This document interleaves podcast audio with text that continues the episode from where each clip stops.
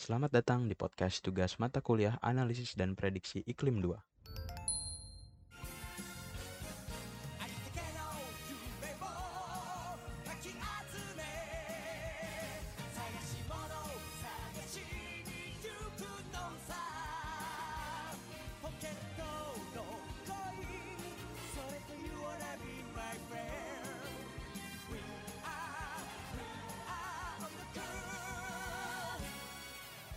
Halo, perkenalkan, saya Haras Tewik Danzar dari program studi klimatologi semester 7 kampus STMKG. Pada kesempatan kali ini, saya akan menceritakan tentang salah satu dari metode prediksi di bidang klimatologi. Sebelum berangkat ke sana, mari kita cari tahu apa itu klimatologi. Klimatologi merupakan sebuah rumpun ilmu yang bergerak di bidang iklim. Kalau para pendengar sering mendengar istilah hujan, badai, El Nino, La Nina, dan lain sebagainya, semua hal itu dibahas di rumpun ilmu ini. Klimatologi sendiri merupakan rumpun ilmu pecahan dari meteorologi yang membahas segala sesuatu mengenai cuaca. Yang membedakan antara keduanya hanyalah cakupan wilayah dan periode waktu yang digunakan dalam pembelajaran seluruh materi maupun aplikasi di dalamnya. Kembali ke topik awal mengenai metode prediksi. Prediksi dalam klimatologi menjadi aspek penting untuk memberikan kita gambaran bagaimana suatu hal akan terjadi pada masa mendatang. Bernstein pada tahun 2007 mengatakan, Salah satu upaya mitigasi dan adaptasi terhadap perubahan iklim adalah melakukan prediksi. Dengan melakukan prediksi, kita dapat melakukan mitigasi dan adaptasi terhadap apa yang akan terjadi ke depannya.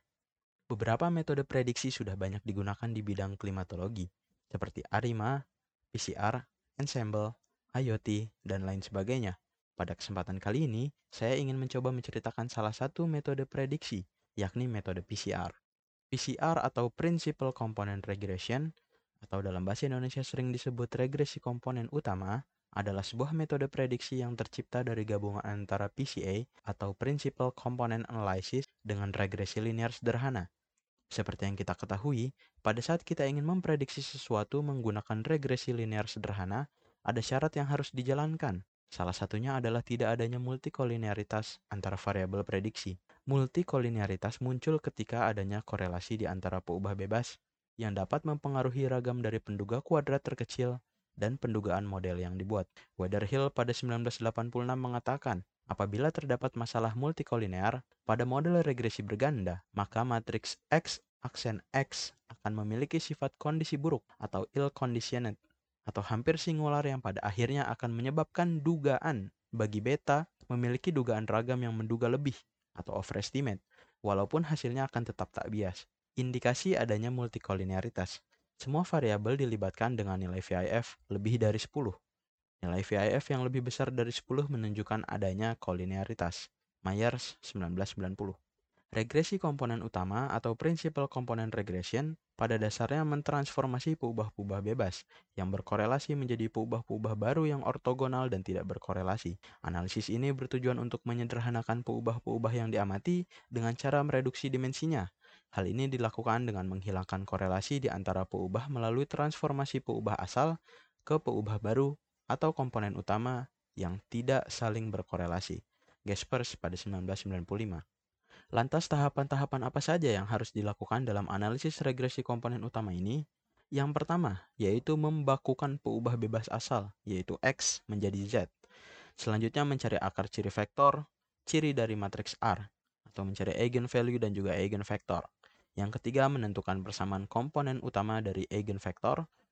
Yang keempat, meregresikan peubah respon Y terhadap skor komponen utama W. Dan yang terakhir, yaitu transformasi balik. Biasanya tidak semua W digunakan.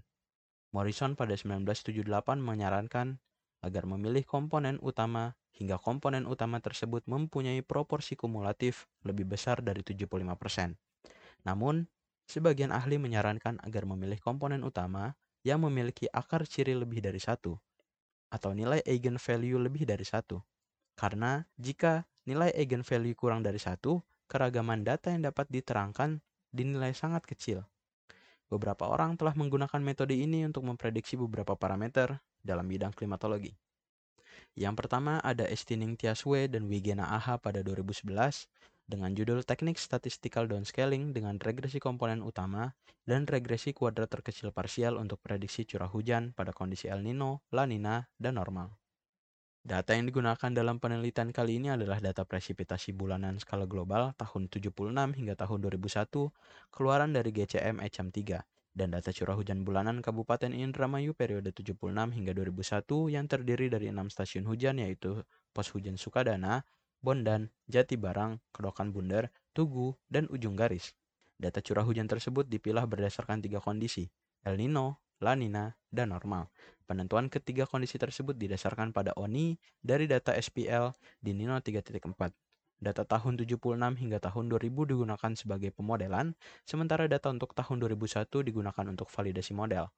Hasil metode PCR pada fase El Nino ini menunjukkan korelasi maksimum bernilai 0,78 dengan error bernilai 90,7%. Sementara korelasi minimum bernilai 0,41 dengan nilai error 140,3%. Dengan rata-rata secara keseluruhan pada fase El Nino di 6 stasiun ini bernilai korelasi 0,66 dan juga nilai errornya 95,2%. Untuk fase La Nina sendiri, korelasi maksimum didapatkan di angka 0,94 dengan nilai error 73,3%, sementara untuk nilai korelasi minimum bernilai 0,52 dengan nilai error 89,9%. Dengan rata-rata pada fase La Nina ini, nilai korelasi mencapai 0,65 dengan error 85,1%. Sementara pada fase normal, nilai korelasi maksimum bernilai 0,76 di dua stasiun yaitu pada Jati Barang dan juga Ujung Garis dengan nilai error yaitu 64,3 dan 90,2. Sementara secara keseluruhan nilai korelasi bernilai 0,57 dengan nilai error 91,4 dengan metode RMSI. Kita lanjut pada penulis kedua, Alfian DS, Virgianto RH, dan Putri AS yang menulis jurnal dengan judul Modeling of Daily PM 2.5 Concentration Based on the Principal Component Regression in South and Central Jakarta yang ditulis pada tahun 2020. Jurnal ini memprediksi konsentrasi PM 2,5 di Jakarta Pusat dan Selatan, yang datanya berasal dari airnow.gov dengan data suhu udara, kelembaban, kecepatan angin, dan curah hujan yang diambil dari Stasiun Meteorologi Kemayoran dan Stasiun Klimatologi Pondok Betung. Untuk periode data yang digunakan pada jurnal kali ini, yaitu mulai dari tanggal 1 Januari 2016 hingga tanggal 31 Desember 2017 dengan resolusi temporal data tiap jam. Untuk hasil didapatkan pada jurnal kali ini, untuk wilayah Jakarta Selatan, koefisien korelasi maksimum bernilai 0,34 pada bulan Juni dengan nilai min absolute error bernilai 17,2%. Sementara nilai koefisien korelasi minimum terjadi pada bulan Februari dengan hanya bernilai minus 0,04 dengan min absolute error 10,3.